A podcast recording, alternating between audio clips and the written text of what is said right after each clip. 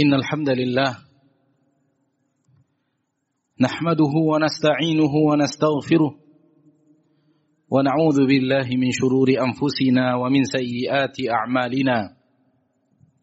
من يهده الله فلا مضل له ومن يضلل فلا هادي له. أشهد أن لا إله إلا الله وحده لا شريك له وأشهد أن محمدا عبده ورسوله صلى الله عليه وعلى آله وأصحابه ومن تبعهم بإحسان إلى يوم الدين وسلم تسليما كثيرا. يا أيها الذين آمنوا اتقوا الله حق تقاته ولا تموتن إلا وأنتم مسلمون. يا أيها الناس اتقوا ربكم الذي خلقكم الذي خلقكم من نفس واحدة وخلق منها زوجها وبث منهما رجالا كثيرا ونساء. واتقوا الله الذي تساءلون به والأرحام. إن الله كان عليكم رقيبا. يا أيها الذين آمنوا اتقوا الله وقولوا قولا سديدا. يصلح لكم أعمالكم ويغفر لكم ذنوبكم. ومن يطع الله ورسوله فقد فاز فوزا عظيما. أما بعد فإن أصدق الحديث كتاب الله وخير الهدي هدي محمد صلى الله عليه وسلم وشر الأمور محدثاتها فإن كل محدثة بدعة وكل بدعة ضلالة وكل ضلالة في النار. معاشر المسلمين حاضرين sidang Jumat rahimani wa rahimakumullah. Mari ber, mari kita bersyukur kepada Allah tabaraka wa taala. Rabbul Izzati wal Jalalah wa Rabbul Jabaruti wal Malakuti wal Kibriyai wal Azamah. Atas segala limpahan rahmat atas segala limpahan nikmat yang Allah tabaraka wa taala berikan kepada kita setiap harinya. Ketahuilah wahai muslim bahwa setiap hari yang kita lalui bahkan setiap jam yang kita lewati bergelimang dengan aneka ragam rahmat dan nikmat Allah yang tidak akan mungkin kita bisa lepas daripadanya. Kalau Allah buka tanpa nikmat-nikmat tersebut, mustahil kita bisa menjalani kehidupan kita di permukaan bumi ini.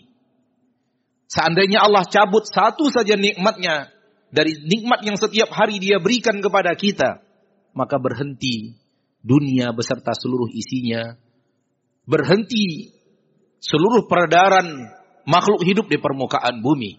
Allah tabaraka wa taala berfirman di akhir surat Al-Mulk, "Qul ara'aytum in asbaha ma'ukum ghaura, faman ya'tikum bima'in ma'in." Katakan wahai Nabi, katakan kepada manusia, kepada umat-umat engkau, kepada hamba-hamba Allah, bagaimana pendapat kalian kalau Allah Subhanahu wa taala cabut nikmat air sehingga kalian bangun di pagi hari kalian tidak temukan lagi air di permukaan bumi. Asbaha ma'ukum ghaura. Kalian temukan air kalian sudah kering. Tak ada lagi tempat untuk kalian mencari air. Katakan kepada mereka, Ara'aitum, bagaimana pendapat kalian? Apa gerangan yang akan terjadi? Wahai muslim, saudaraku, Allah cabut satu nikmatnya di permukaan bumi yang setiap hari kita rasakan, setiap hari Allah berikan kepada kita bernama nikmat air. Disuruh kita berpikir apa yang akan terjadi. Dan semua kita tahu jawabannya. Kalau Allah cabut satu saja nikmatnya bernama nikmat air, berhenti kehidupan di permukaan bumi. Hitungan hari semua kita akan bergelimpangan menjadi mayat. Demikian juga dengan hewan-hewan. Demikian juga dengan segeluh tanaman yang ada di permukaan bumi. Akan tetapi, kita setiap saat mendapatkan nikmat-nikmat yang Allah berikan kepada kita akan tetapi sedikit di antara hamba Allah yang bersyukur. Wahai saudaraku kaum muslimin, sekiranya Allah tabaraka wa ta'ala mencabut daripada kita nikmat-nikmatnya, niscaya kita tidak akan mampu berbuat apa-apa. Demikianlah Allah yang maha pengasih dan penyayang. Walaupun dia melihat kita berbuat maksiat, ia berikan kepada kita rahmat dan nikmat. Dan Allah tabaraka wa ta'ala melihat kita menggunakan rahmat dan nikmat itu untuk perbuatan maksiat, serta merta Allah tidak mencabut nikmat-nikmat itu dari kita. Padahal Allah mau, kalau Allah mau, Allah pasti mampu. Kalau kita berbuat maksiat dengan mata, Allah cabut nikmat penglihatan. Kalau kita berbuat maksiat dengan lisan, Allah cabut nikmat kemampuan berbicara. Kalau kita berbuat maksiat dengan telinga, Allah cabut nikmat pendengaran. Kalau kita berbuat maksiat dengan kaki dan tangan, Allah lumpuhkan kaki dan tangan itu. Kalau Allah mau berbuat, tak ada seorang pun yang bisa menghalangi Allah melakukan apa yang ia inginkan. Fa'alul lima yurid. Allah berbuat sesuka yang dia inginkan. Akan tapi lihatlah.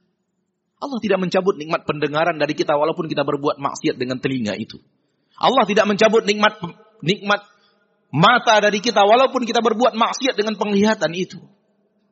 Tahukah Anda bahwa yang demikian itu karena Allah Maha Pengasih, Maha Penyayang. Kasih sayangnya tiada tara, kasih sayangnya tiada terhingga. Kasih sayang Allah mencapai puncak kasih sayang di mana tidak ada kasih sayang lebih hebat daripada itu. Itulah Allah yang maha pengasih dan maha penyayang. Yang selalu kita baca setiap hari dan wajib kita baca setiap hari di dalam solat-solat kita. Ar-Rahmanir Rahim. Allah yang maha pengasih lagi maha penyayang. Ia tahu hambanya berbuat maksiat. Akan tapi dia tidak halangi hamba itu untuk mendapatkan rahmat dan kasih sayangnya. Tapi jangan tunggu dia murka. Karena kalau ia murka, ia pun telah mengatakan, Inna adabi lasyadid. Sesungguhnya hambaku, sesungguhnya adabku sangat teramat dahsyat. Salawat dan salam kepada Nabi kita tercinta, Rasul kita yang mulia Nabi Muhammad sallallahu alaihi wasallam. Dan beliau juga adalah manusia yang paling mencintai manusia. Manusia yang paling menyayangi manusia. Tidak ada seseorang yang lebih sayang daripada kita, lebih daripada Rasul kita Muhammad sallallahu alaihi wasallam. Lihatlah biografi kehidupan beliau terutama semenjak beliau menjadi nabi dan rasul, bahkan juga sebelum itu. Namun akan lebih dahsyat lagi kasih sayang beliau ketika beliau sudah menjadi nabi dan rasul. Seluruh hidupnya untuk kebaikan manusia. Seluruh detik-detik hidupnya untuk kebaikan manusia. Hanya saja orang-orang yang tidak mengerti dan tidak faham dan tidak mempelajari biografi Nabi Sallallahu Alaihi Wasallam menisbatkan kepada Nabi kita keburukan yang Nabi kita berlepas diri darinya. Ma'asyarul muslimin, hadirin sidang Jumat rahimani wa rahimakumullah. Allah sangat menyayangi Anda. Rasulullah sallallahu alaihi wasallam sangat menyayangi umatnya. Bahkan suatu saat Nabi SAW berkata, setiap Nabi dan Rasul diberikan oleh Allah kesempatan untuk berdoa mustajab. Doa yang langsung dikabulkan oleh Allah. Dan seluruh Nabi dan Rasul telah memanfaatkan doa tersebut untuk doa yang mereka ucapkan kecuali saya. Kecuali saya, kata Nabi Muhammad SAW, saya tidak mengambil kesempatan untuk doa mustajab tersebut di dunia. Namun aku jadikan kesempatan itu untuk syafaat untuk umatku pada yaumil mahsyar. Ma'asyarul muslimin, Allah sayang kepadamu. Rasulullah SAW juga menyayangi dan mencintaimu. Permasalahannya adalah, apakah kita mencintai diri kita sendiri atau tidak? Kalau iya, kalau benar kita mencintai diri kita sendiri, dan pasti kita mencintai diri kita sendiri, pertanyaan berikutnya adalah bagaimanakah seharusnya kita mencintai diri kita? Apa yang harus kita lakukan kalau memang kita mencintai diri kita? Pada kesempatan yang berbahagia ini, khatib ingin menyampaikan kepada saudara, saudaraku kaum muslimin yang hadir pada kesempatan yang berbahagia ini bahwa terlalu banyak orang hidup di permukaan bumi sekarang ini salah dalam mencintai dirinya, salah dalam menyayangi dirinya, salah di dalam memberikan kasih sayang kepada dirinya sendiri. Karena dia mengikuti sesuatu yang tidak sesuai dengan Allah yang Maha Penyayang. Dia tidak mengikuti sesuatu yang sesuai dengan Rasulullah Sallallahu Alaihi Wasallam yang sangat menyayangi kita. Masyaallah muslimin, kalau Anda memang betul-betul sayang kepada diri sendiri, ikutilah Allah yang maha penyayang itu. Ikutilah Rasulullah Sallallahu Alaihi Wasallam yang maha penyayang itu, yang sangat penyayang kepada diri kita itu. Tidak ada cara untuk menyayangi diri lebih daripada patuh kepada Allah, kepada Rasulullah Sallallahu Alaihi Wasallam. Karena syariat Allah turunkan untuk rahmat. Allah tabaraka wa taala mengutus Nabi Muhammad untuk memberikan rahmat kepada siapa pun yang mengikuti beliau. Allah tabaraka wa taala berfirman, "Wa ma arsalnaka illa rahmatan lil alamin." Kami tidak utus engkau wahai nabi, wahai rasul kecuali untuk rahmat.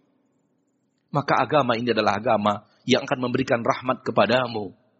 Allah mengutus nabi, menurunkan Al-Qur'an, menurunkan syariat untuk merahmati, menyayangimu wahai manusia.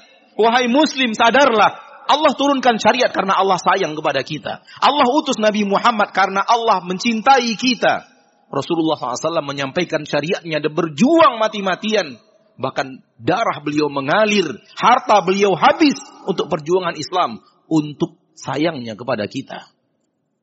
Akan tetapi, banyak orang yang mengira menyayangi diri bukanlah dengan patuh dan taat kepada Allah dan Rasulnya. Ia mengira menyayangi diri adalah memberikan fasilitas kepada dirinya, sesuatu kenikmatan duniawi kepada dirinya, itu tidaklah benar. Itu adalah bagian daripada fata morgana dunia. Itu adalah bagian dari tipu muslihat dunia yang Allah tabaraka wa taala peringatkan kita dalam beberapa ayat di dalam Al-Qur'an. Fala taghurrannakumul hayatud dunya. Jangan sampai dunia menipu kalian. Jangan sampai dunia menipu kalian. Banyak orang mengasihi dirinya, mencintai dirinya dengan melengkapkan segala fasilitas dunia untuk dirinya. Ketahuilah bahwa tidak ada yang sayang kepada dirinya lebih daripada Nabi Muhammad sallallahu alaihi wasallam dan lihatlah bagaimana biografi beliau menyayangi dirinya. Memperbanyak salat, memperbanyak puasa, memperbanyak membaca Al-Qur'an, memperbanyak zikir, memperbanyak infak dan sedekah, memperbanyak berbuat baik kepada manusia, Bahkan hampir kita katakan hampir seluruh harta Rasul itu diinfakkan. Hanya diambil sedikit untuk kepentingan dunia dan keluarga beliau. Bahkan ketika beliau meninggal dunia, tak ada yang beliau miliki dari perhiasan dunia ini. Begitulah cara menyayangi diri yang terhebat yaitu Nabi Muhammad sallallahu alaihi wasallam. Walaupun kita tidak wajib untuk sampai ke titik itu, namun kita wajib untuk mengetahui menyayangi diri adalah dengan cara melaksanakan ketaatan kepada Allah, ketaatan kepada Rasulullah sallallahu alaihi wasallam. Mari kita bertanya kepada diri kita untuk membuat diri kita ini nyaman hidup di dunia, sudah berapakah kita memperbaiki salat kita? Sudah banyakkah kita memperbaiki puasa kita? Sudah banyakkah kita memperbaiki bacaan Al-Qur'an kita? Al-Qur'an itu wahai muslim, apabila Anda membacanya satu halaman saja, satu halaman saja per hari, maka sebelum dua tahun Anda akan mengkhotamkan Al-Quran. Itu hanya satu halaman satu hari. Dan untuk satu halaman itu, Anda hanya butuh dua atau tiga menit. Hanya butuh dua atau tiga menit Anda akan mengkhotamkan satu halaman. Menyelesaikan bacaan satu halaman. Dan apabila Anda setiap hari satu halaman, maka belum dua tahun Anda akan mengkhotamkan Al-Quran. Sekarang tanyakan kepada diri kita masing-masing. Lima tahun ini berapa kali saya mengkhatamkan Al-Quran. Kalau tidak ada, tidak ada kita mengkhatamkan Al-Quran dalam lima tahun terakhir, berarti tidak satu menit pun kita berikan dalam usia kita per hari untuk Al-Quranul Karim. Oleh karena itu, ketahuilah saudaraku, hadirin sidang Jumat rahimani wa rahimakumullah, bahwa kalau kita ingin menyayangi diri kita, taati Allah, taati Rasulullah. Karena di dalam apa yang Allah perintahkan, terdapat seluruh kemaslahatan hidup dan di dalam apa yang Allah larang dan apa yang Rasulullah larang terdapat seluruh bencana dan petaka kehidupan. Oleh karena itulah Allah perintahkan agar kita mendapatkan kemaslahatan. Oleh karena itulah Allah larang agar kita terjauh dari bencana dan mara bahaya. Allah tabaraka wa taala berfirman di dalam Al-Qur'an, "Wa man a'rada an dzikri fa inna lahu ma'isyatan Barang siapa yang berpaling daripada ibadah kepadaku, daripada zikir kepada aku, tidak mau patuh dan taat, fa innalahu ma'isyatan bangka, maka untuknya kehidupan yang sangat teramat sempit. Kehidupan yang sempit akibat daripada perbuatan kita tidak patuh dan taat kepada Allah dan Rasulnya. Dan sebaliknya ketika seorang hamba patuh dan taat kepada Allah, apa yang akan dia dapatkan? Allah berfirman, Alladzina amanu wa tatma'innu qulubuhum bi dzikrillah Ala bidzikrillahi tatma'innul qulub. Orang-orang yang beriman, hati mereka akan tenang dan tentram di saat mereka berzikir kepada Allah. Ketahuilah, hanya dengan zikir kepada Allah, hati itu akan menjadi tenang dan tentram. Apabila Anda taat dan patuh kepada Allah, inilah yang akan Allah berikan kepada Anda. Ketenangan, ketentraman, kedamaian hati, ketentraman jiwa, dan inilah dia kebahagiaan yang kita cari-cari itu. Allah menyembunyikan kebahagiaan di balik ketaatan kepadanya. Allah menyembunyikan ketenangan dan ketentraman hidup bukan dalam fasilitas duniawi, bukan dalam pangkat dan jabatan, tidak pula pada nama dan ketenaran. Bahkan semua itu tanpa agama, hanya bencana kepada pemiliknya. Tanpa agama, harta akan menjadi bencana. Lihatlah korun. Tanpa agama, tahta akan menjadi bencana. Perhatikanlah Firaun. Hanya karena nama dan popularitas tanpa agama, juga akan bencana. Perhatikan Haman. Akan tetapi, ketika seseorang menjalankan semuanya untuk ketaatan, ia jadikan tahtanya untuk ketaatan. Lihatlah para khalifah-khalifah kaum muslimin. Ketika dia jadikan hartanya untuk ketaatan, lihatlah Utsman bin Affan, Abdurrahman bin Auf, dan jajaran-jajaran para sahabat miliarder lainnya yang selalu menjadikan hartanya untuk kemaslahatan akhiratnya. Dan lihatlah para sahabat yang rata-rata semua mereka terkenal dan ternama namun untuk ketaatan kepada Allah Subhanahu wa taala. Maka sayangi diri kita. Sayangi diri kita dengan patuh dan taat kepada Allah dan patuh dan taat kepada perintah dan larangan Rasulullah sallallahu alaihi wasallam. Aqulu qawli hadha wa astaghfirullah li wa lakum wa lisairil muslimina min kulli dhanb fastaghfiruh innahu huwal ghafurur rahim. Alhamdulillahi ala ihsanih wa syukru lahu ala tawfiqihi wa amtinanih أشهد أن لا إله إلا الله وحده لا شريك له وأشهد أن محمدا عبده ورسوله الداعي إلى رضوانه. اللهم صل وسلم وبارك وأنعم على عبدك ورسولك محمد وعلى آله وأصحابه ومن تبعهم بإحسان إلى يوم الدين وسلم تسليما كثيرا. معاشر المسلمين Karena Allah sabaraka wa ta'ala sayang kepada kita.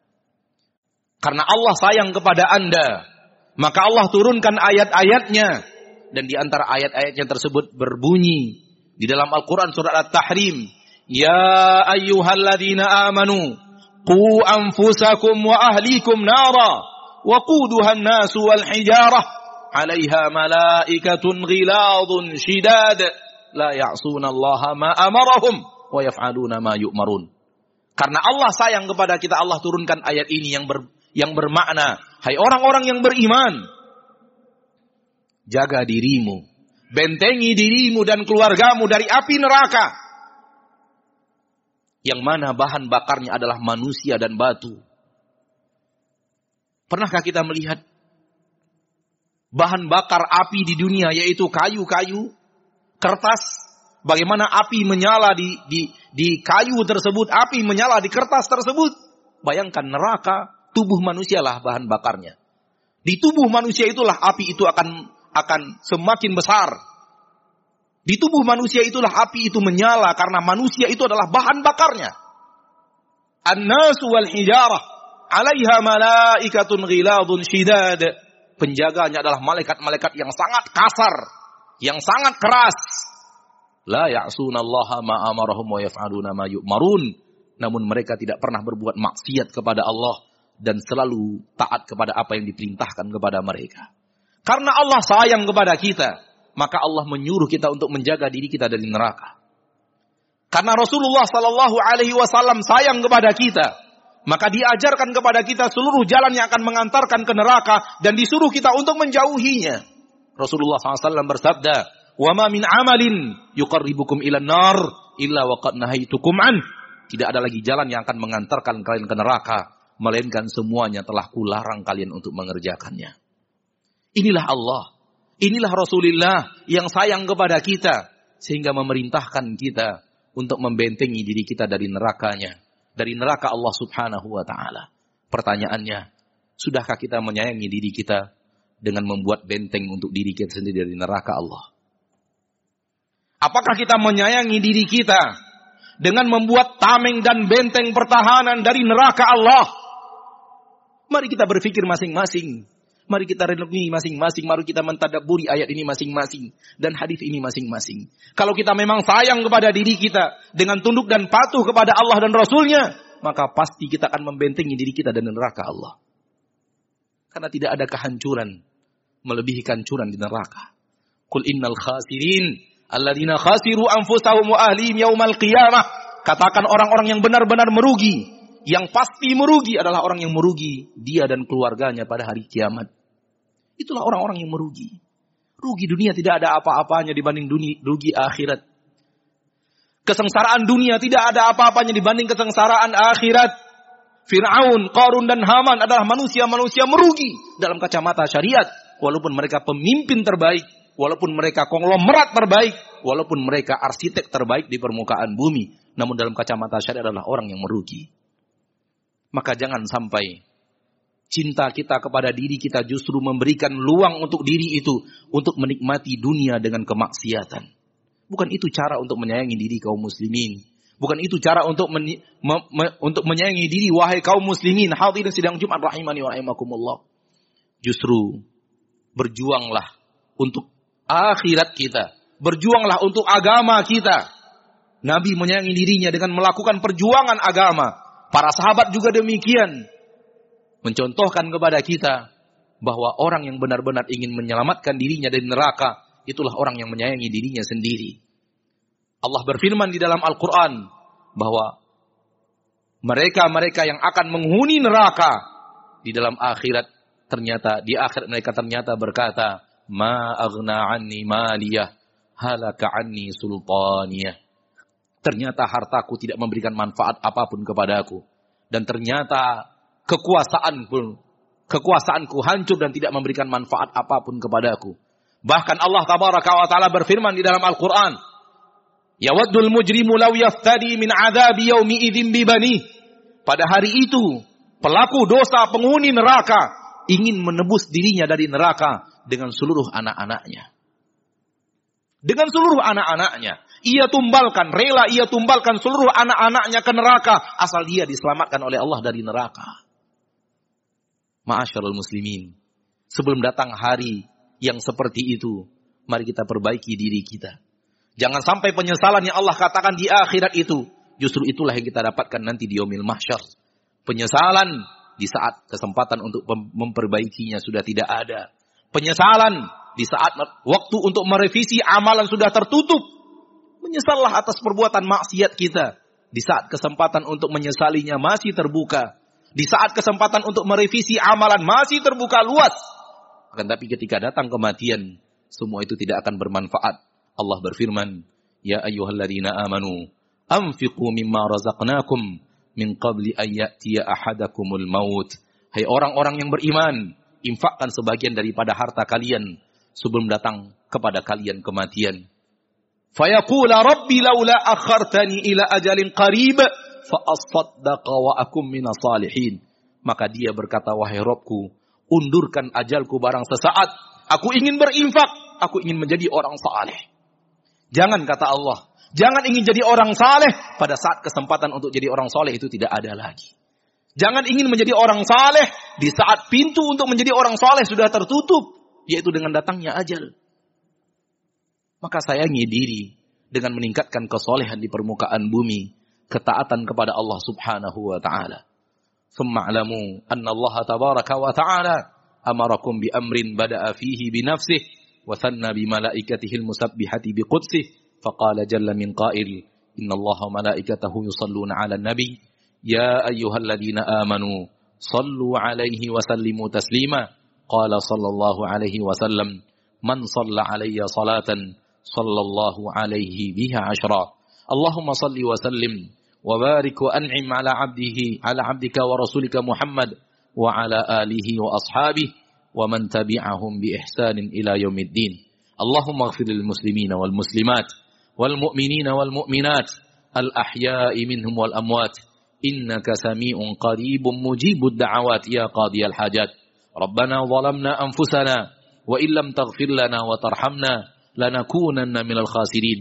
ربنا لا تزغ قلوبنا بعد إذ هديتنا وهب لنا من لدنك رحمة إنك أنت الوهاب. اللهم آت نفوسنا تقواها وزكها أنت خير من زكاها. أنت وليها ومولاها. ربنا اصرف عنا عذاب جهنم. ربنا اصرف عنا عذاب جهنم. ربنا اصرف عنا عذاب جهنم. إن عذابها كان غراما. اللهم إنا نسألك الجنة وما قرب إليها من قول وعمل. ونعوذ بك من النار وما قرب إليها من قول وعمل. اللهم أصلح لنا ولاة أمورنا. اللهم لا تسلط علينا بذنوبنا. من لا يخافك ولا يخشاك ولا يرحمنا. ربنا اغفر لنا ولوالدينا. وارحمهما كما ربيانا صغارا. ربنا آتنا في الدنيا حسنة وفي الآخرة حسنة وقنا عذاب النار. عباد الله إن الله يأمركم بالعدل والإحسان وإيتاء ذي القربى وينهى عن الفحشاء والمنكر والبغي. يعظكم لعلكم تذكرون. فاذكروا الله العظيم الجليل يذكركم واشكروه على نعمه يزدكم ولذكر الله أكبر. والله يعلم ما تصنعون. أقيموا الصلاة.